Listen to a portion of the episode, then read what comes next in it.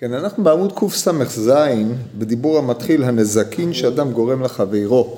פה אה, נקדים הקדמה אחת, יסוד גדול, כתבו רבותינו בעלי התוספות, מסכת בבא קמא, בדף כ"ג עמוד ב', יותר שאדם צריך להיזהר מלהזיק, מלהיות ניזוק. זאת אומרת, באופן עקרוני, סתם אדם אה, צריך להישמר, יש לו עניין להישמר לעצמו, אבל הוא צריך יותר לשמור על זה שהוא לא יהפוך להזיק אחרים, מאשר להיות ניזוק בעצמו. שזה כבר מורה על עמדה בסיסית בהלכה, והיא קרובה למידת החסידות של אמ, החסידים שהיו מונעים, איזה הוא חסיד? כל שזהיר במילי דנזיקין. במילי דנזיקין זה רגישות לרכושו של הזולת ולמצבו. זה הרקע לדברי המהר"ל האלה. הנזקים שאדם גורם לחברו ואינו נשמר בנזק חברו, הפך מידת החסד. אז יש פה שני uh, עניינים, יש העניין האחד הוא שנזקים שאדם גורם לחברו, שימו לב לדקדוק לשונו, לא נזיקים שאדם מזיק לחברו, כי אדם שמזיק לחברו הוא רשע, אבל נזקים שאדם גורם לחברו, דהיינו שהאדם שלא בכוונה מסבב מצב שבו חברו יוזק בו. כן, אנחנו לא מדברים גם אה, בדיני גרמי או בדיני גרמה, אה, גרמה דנזקין שהוא אסור, שהרי היסוד המכונן שם את המחייבות, את החיוב של גרמה דנזקין, כמו שעמדו על זה המפרשים, זה התכוונות להזיק.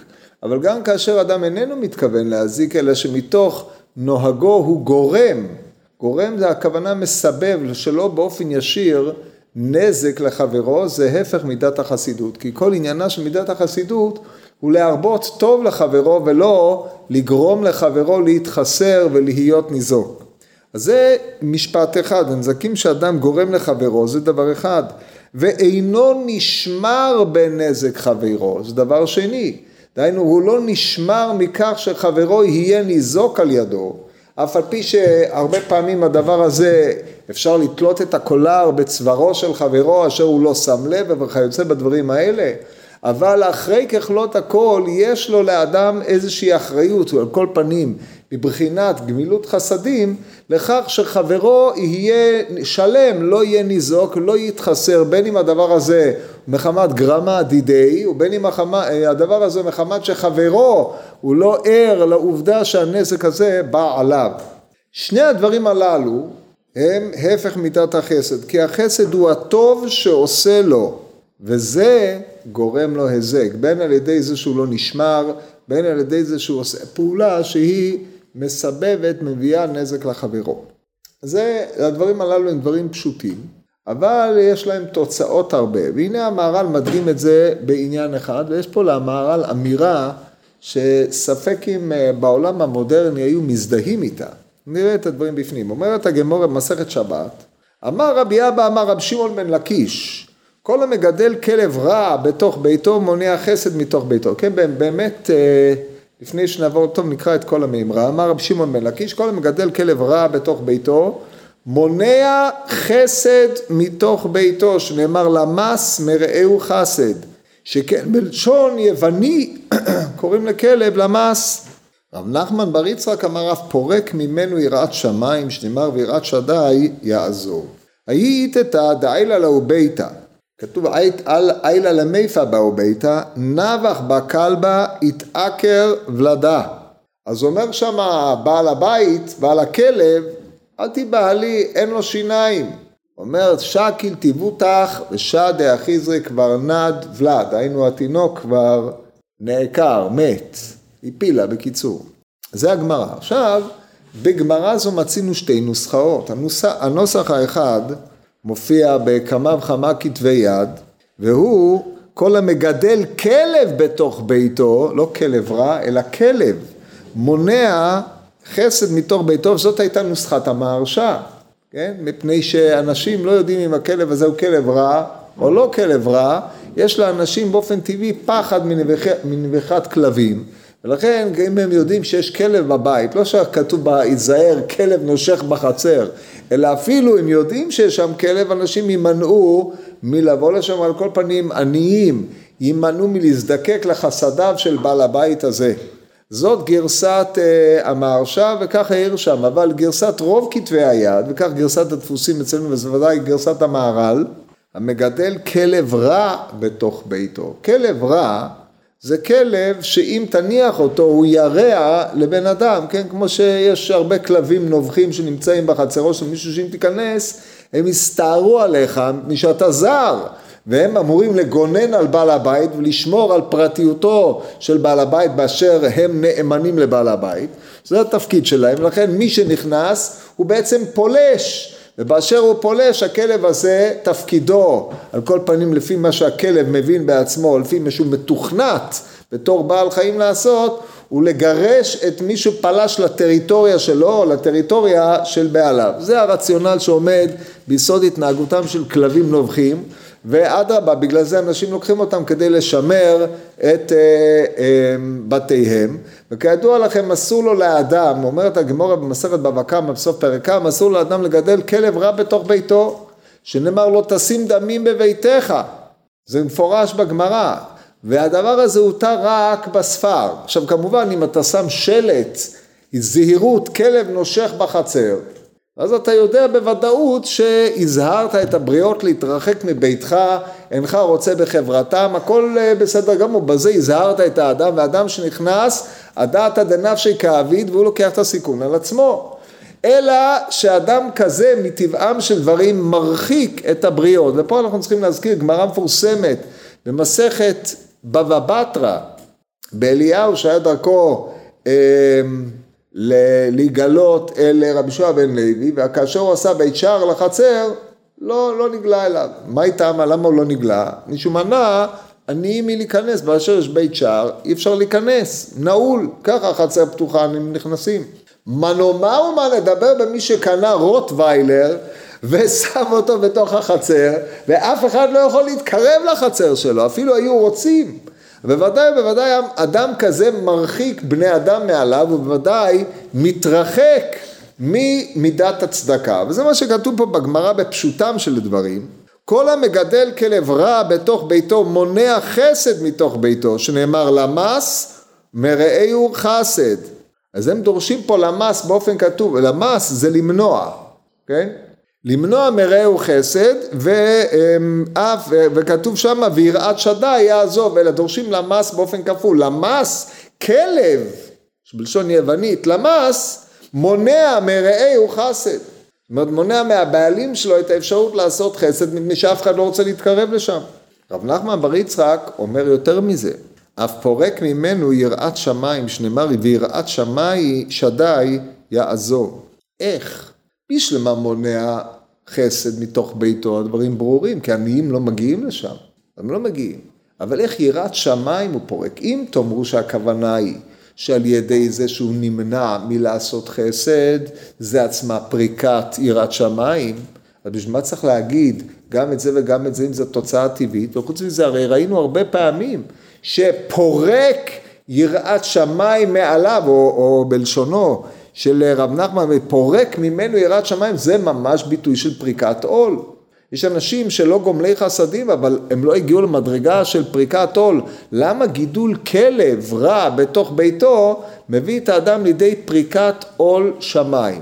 עכשיו המהר"ל כמו שאנחנו נראה לא תולה את שני הדברים האלו זה בזה בתלייה סיבתית, דהיינו בגלל שהוא לא עושה חסד הוא פורק יראת שמיים, אלה שני עניינים קשורים בגידול כלב רע. והעניין הראשון הוא מובן, העניין השני הוא חידה. עכשיו נראה את הדברים בפנים. אומר המהר"ל, דע כי הכלב שהוא רע בעצמו, וכאשר יש בתוך ביתו, מתחבר אליו דבר רע מזיק. נראה שאין ביתו מוכן לחסד. כי כל הנבראים יש בהם הטוב והחסד חוץ מהכלב, שאין בו טוב, שכן הוא עצם הכלב אצל הכל, ובפרט כלב רע. לכן מי שיש לו בריאה כמו זאת, הוא מחבר אותו לביתו, מסלק חסד מביתו, כאשר נמצא בריאה זאת אצלו.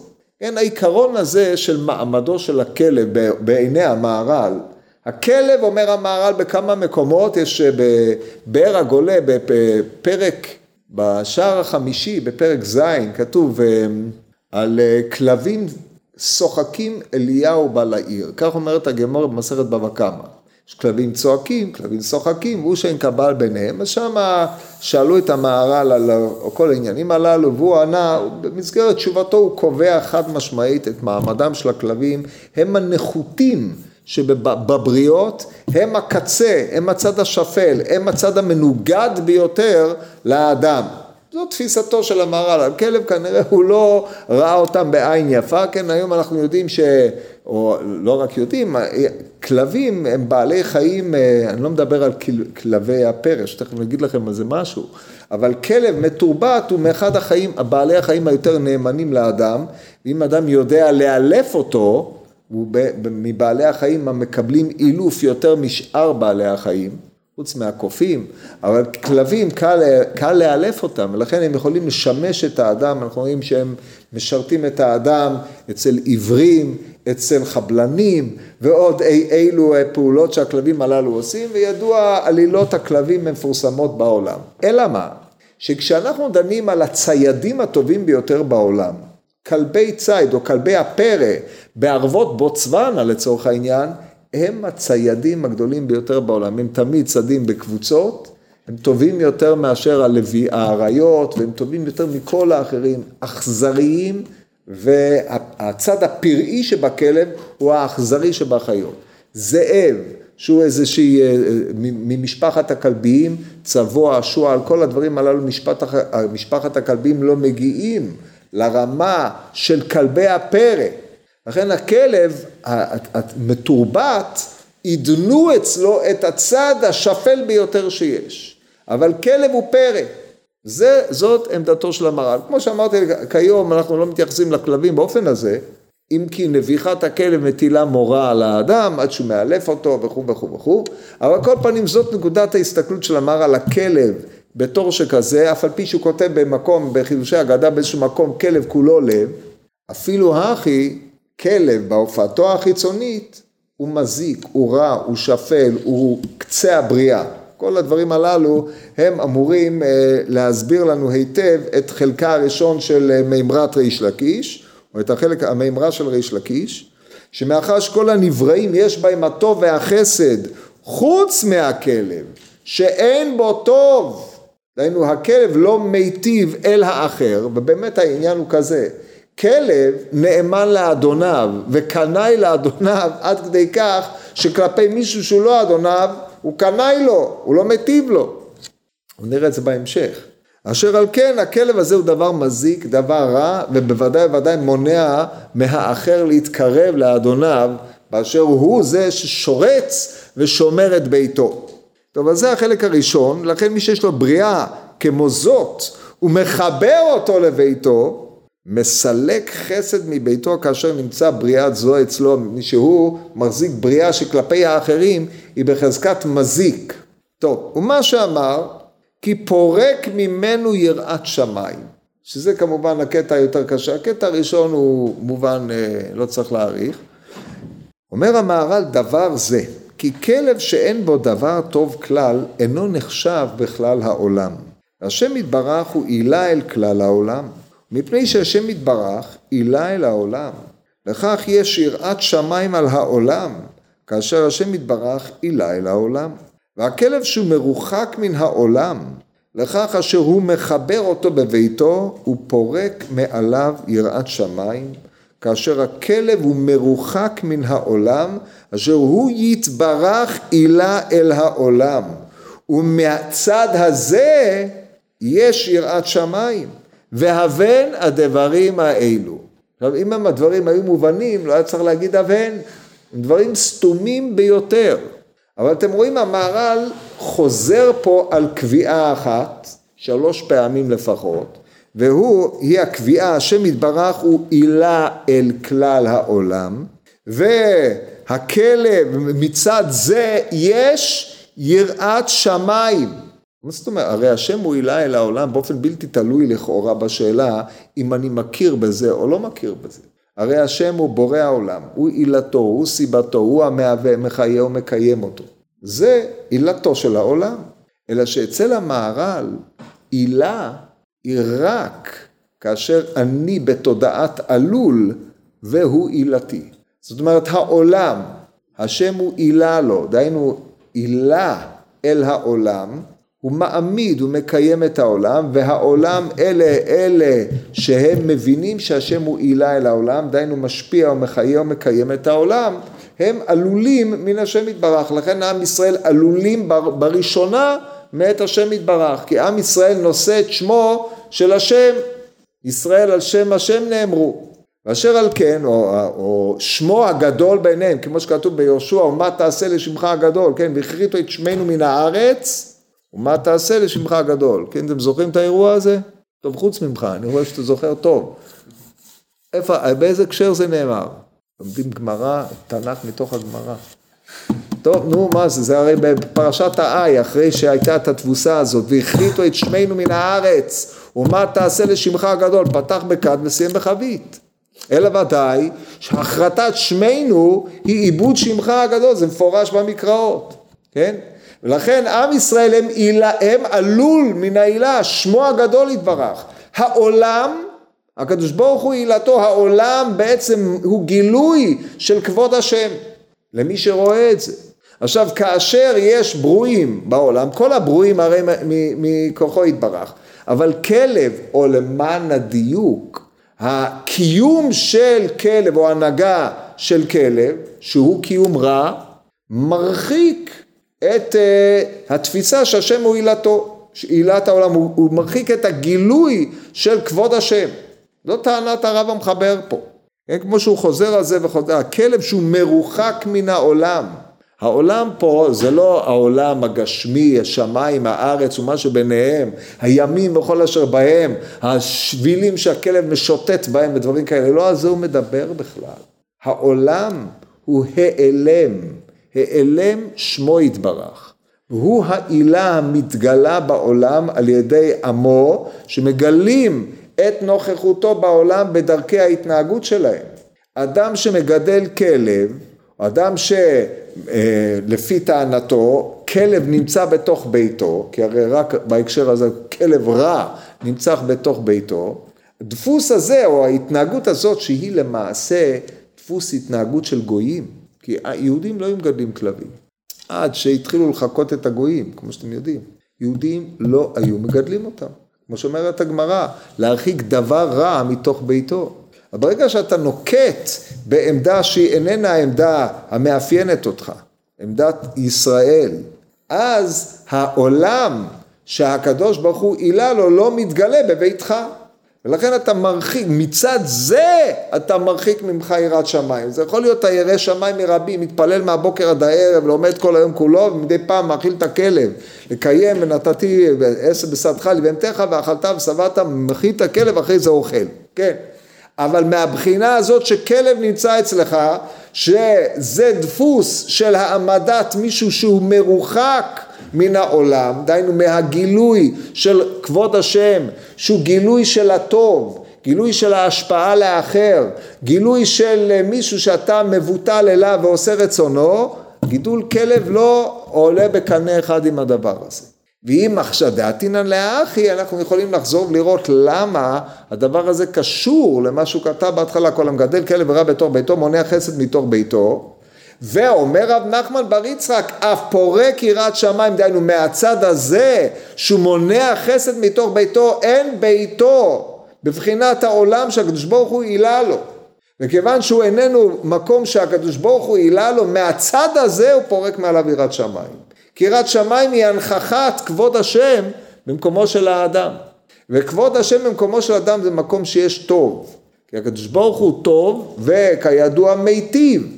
מקום שיש באופן שאין גילוי של ההטבה, היעדר גילוי ההטבה זה היעדר גילוי של היותו עילה לעולם. אז אם נחבר את כל הנקודות יחד נראה איך כל זה כתוב פה בקצרה במר"ן, אני חוזר עוד פעם על הפסקה. מה שאמר כי פורק ממנו יראת שמיים דבר זה כי הכלב שאין בו דבר טוב כלל, תשימו לב שהמונח טוב הוא המונח המכונן של, ה, של הטיעון כמו, ופה אנחנו נזקקים ליסוד, טבע הטוב, מדרך הטוב להיטיב, הקדוש ברוך הוא עילה אל העולם, הוא עילה אל הצד הטוב, וגילוי הטוב בעולם גילוי, הוא גילוי של העילה. אלה ההנחות שאנחנו צריכים להניח. אז הוא אומר כך, השם יתברך עילה אל כלל העולם, מפני שהעילה אל כלל העולם, דהיינו הוא בחינת היסוד המשפיע, כן, כלל העולם זה שורש, זה בחינת היסוד שמשפיע אל הכל. ומפני שהשם יתברך עילה אל העולם, לכך יש יראת שמיים על העולם, כי השמיים הם הנתפסים כמשפיע, העולם הוא המקבל מהשמיים. יראת שמיים זה הכפיפות אל ההשפעה שהיא שמיים, שבדרך כלל אה, מידת התפארת, אבל לצורך העניין השמיים הם נתפסים פה כהשפעת הטוב. כאשר הוא עילה אל העולם והכלב מרוחק מן העולם. לכך אשר הוא מחבר אותו בביתו, פורק מעליו יראת שמיים, כאשר הכלב מרוחק מן העולם אשר הוא יתברך עילה אל העולם. זאת אומרת הוא מרוחק מהבחינה הזאת של העולם שהשם יתברך הוא עילה לו, שהיא בחינת הטוב, כן? כי הכלל, ההשפעה, היא תמיד באה ממידת הטוב, שכידוע הטוב הוא יסוד ההשפעה וספירת היסוד לצורך העניין. אז הוא מחבר אל דבר שהוא מרוחק מן העולם, דהיינו מרוחק מקבלת הטוב, לכן הוא פורק מעליו את היראת שמיים מהבחינה הזאת, זה מה שהוא כותב, ומצד זה יש, אה, אה, סליחה, וכאשר הכלב מרוחק מן העולם אשר הוא יתברך עילה אל העולם, ומצד זה, מצד היותו, היותו עילה אל העולם יש יראת שמיים, והבן הדברים האלו. ונראה מפני כך הכלב אוהב, אוהב האדון שלו. למה זה גורר את זה?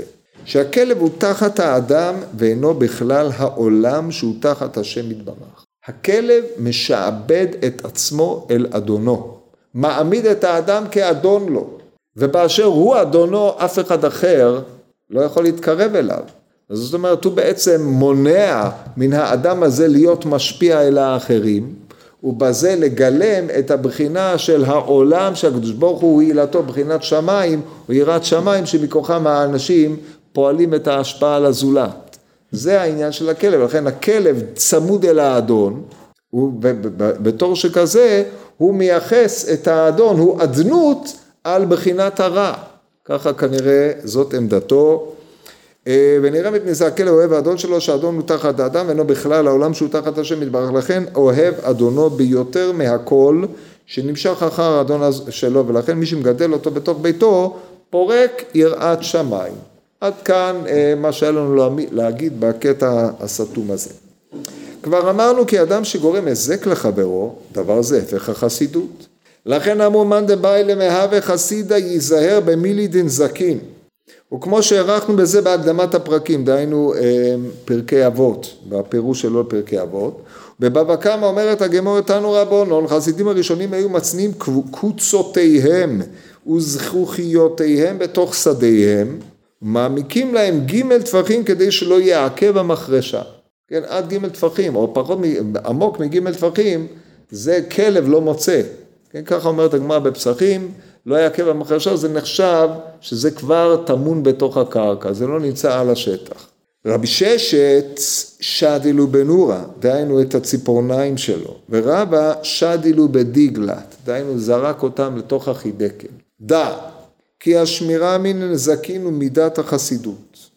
ולכך, זאת אומרת, כשאתה רוצה לשמור מלגרום נזק, לא זו בלבד שאתה לא נשמר מזה שלא תפעל פעולת נזק, אלא שהדברים ששייכים לך, או הפסולת שאתה משליך, גם הוא לא יהיה נזק לזולת. זה מה שעומד ביסוד הדבר.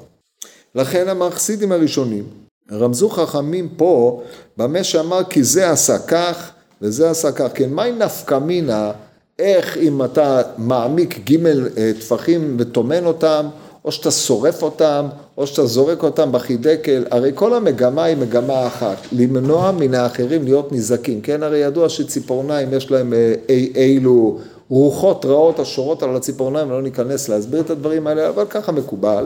ואם זה מקובל בעיני הבריות, אז הרוח הרע המלווה את שכלם העקום, היא זה שתביא להם להיות ניזוקים בציפורניים האלה. לכן איך שלא תסתכלו על זה, יש רוח רעה בציפורניים, כן? בין כך ובין כך. מכל מקום, חובת החכמים אה, לשמר ולא להשליך את ציפורניהם בכל מקום. ואם כן, ואומנם יש חילוקים, אם הוא נעקר מהמקום שהושלך שם הוא לא מזיק, ועוד אילו עניינים המבוארים בתלמוד, אבל לגופו של עניין, חסידים הראשונים היו נמנעים מלגרום, מלהביא לידי כך שאחרים יכולים להינזק. עכשיו, מהי נפקא מינה לנו?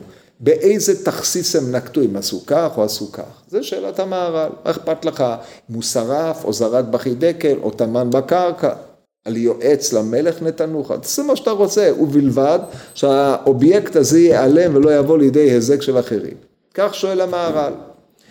אומר המהר"ל דע כי השמירה מנזקין היא מידת החסידות לכן אמר חסידים הראשונים ורמזו חכמים פה במה שאמר כי זה עשה כך וזה עשה כך ומה בא לומר בזה אבל רמזו בזה כי ראוי שיהיה נשמר שלא יהיה הנזק נמצא ולפיכך אמר שהחסידים הראשונים היו מצניעים זכוכיות שלהם וקוצותיהן היו, והיו מעמיקים להם ג' טפחים בזה לא היה נמצא כי מצוי, כן, הרי לצורך העניין חמץ, אם, אתה, אם נפל עליו הגל ויש בו ג' טפחים, הוא לא בבחינת לא יימצא. כך אומרת הגמרא, כל שהכלב לא יכול לחפש אחריו, וזה אומרת הגמרא ג' טפחים. אז הוא לא נחשב מצוי. כיוון שהאובייקט המזיק הבא ממך לא נמצא, עשית מה שעליך לעשות. זאת אומרת, בוודאי שאם לא כיסית, לא הזקת, אבל מידת חסידות שגם הגורם המזיק לא יהיה נמצא בכלל, מכוחך. אז זה היה הבחינה הראשונה. רב ששת, שדילו בנורה. כי יותר ראוי להיות הדבר המזיק בטל על ידי האש, שבטל בזה יותר, לפי שנשרף. משנה צורתו, מעביד אותו מכל וכל, מה שאין כן כאשר הוא טמון בקרקע על כל פנים הוא קיים. כן, אנחנו יודעים את זה, לדוגמה, ב... יש דינים שמצוותן שרפה ויש דינים שמצוותן קבורה. המשנה במסכת תמורה בל"ג עמוד ב' אומרת אלו אינם נשרפים ואלו אינם נקברים. בדרך כלל קודשים הם נקברים. חוץ מ... אה, לא, לא בדרך כלל, זה, זה תלוי. אם, אם לא היה פיסולו בקודש אז הוא נקבר. בשר וחלב בקבורה, פטר חמור שנערף הוא בקבורה ועוד אי, אי, אי, אילו פסולי מוקדשים שלא היה פיסולן בקודש נקברין, אם היה פיסולן בקודש מפורש בתורה של נשרפין, חמש בפסח בשרפה, תרומה לפי רבי יהודה, תרומה, אה, טהור, תרומה, תרומה טמאה בגלל שם קודש שבה היא בשרפה. אז יש לנו אופנים שונים שבהם אנחנו מעבידים את הדבר, אז הוא נקט באמצעי השרפה כדי לאבד את צורת הציפורניים. רבא דשדילו בדיגלת הטיל אותם בתוך החידקל, סובר כי יש להרחיק המזיק על ידי המים, שעל ידי המים מתרחק דבר המזיק שמוליכים אותו אל מקום אחר מרחוק. למר יותר עדיף להצניע, שלא נמצא כלל, אבל על ידי אש סוף סוף יהיה נמצא האפר ממנו והוא דבר מה. זאת אומרת, גם אם אתה שורף אותו, כנראה האפר הזה עדיין מקיים איזושהי בחינה של נוכחות של הציפורן. וגם על ידי מים, אף כי מוליכים אותו למקום רחוק, מכל מקום הוא נמצא בעולם. מה שאין כן כאשר הוא קבור, הוא דליתא.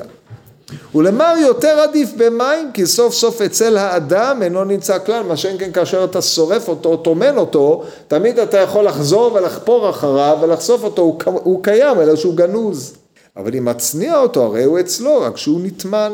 ובאש גם כן האפר שבא ממנו הוא נמצא, וראוי שיהיה המזיק בלתי נמצא דבר ממנו כלל.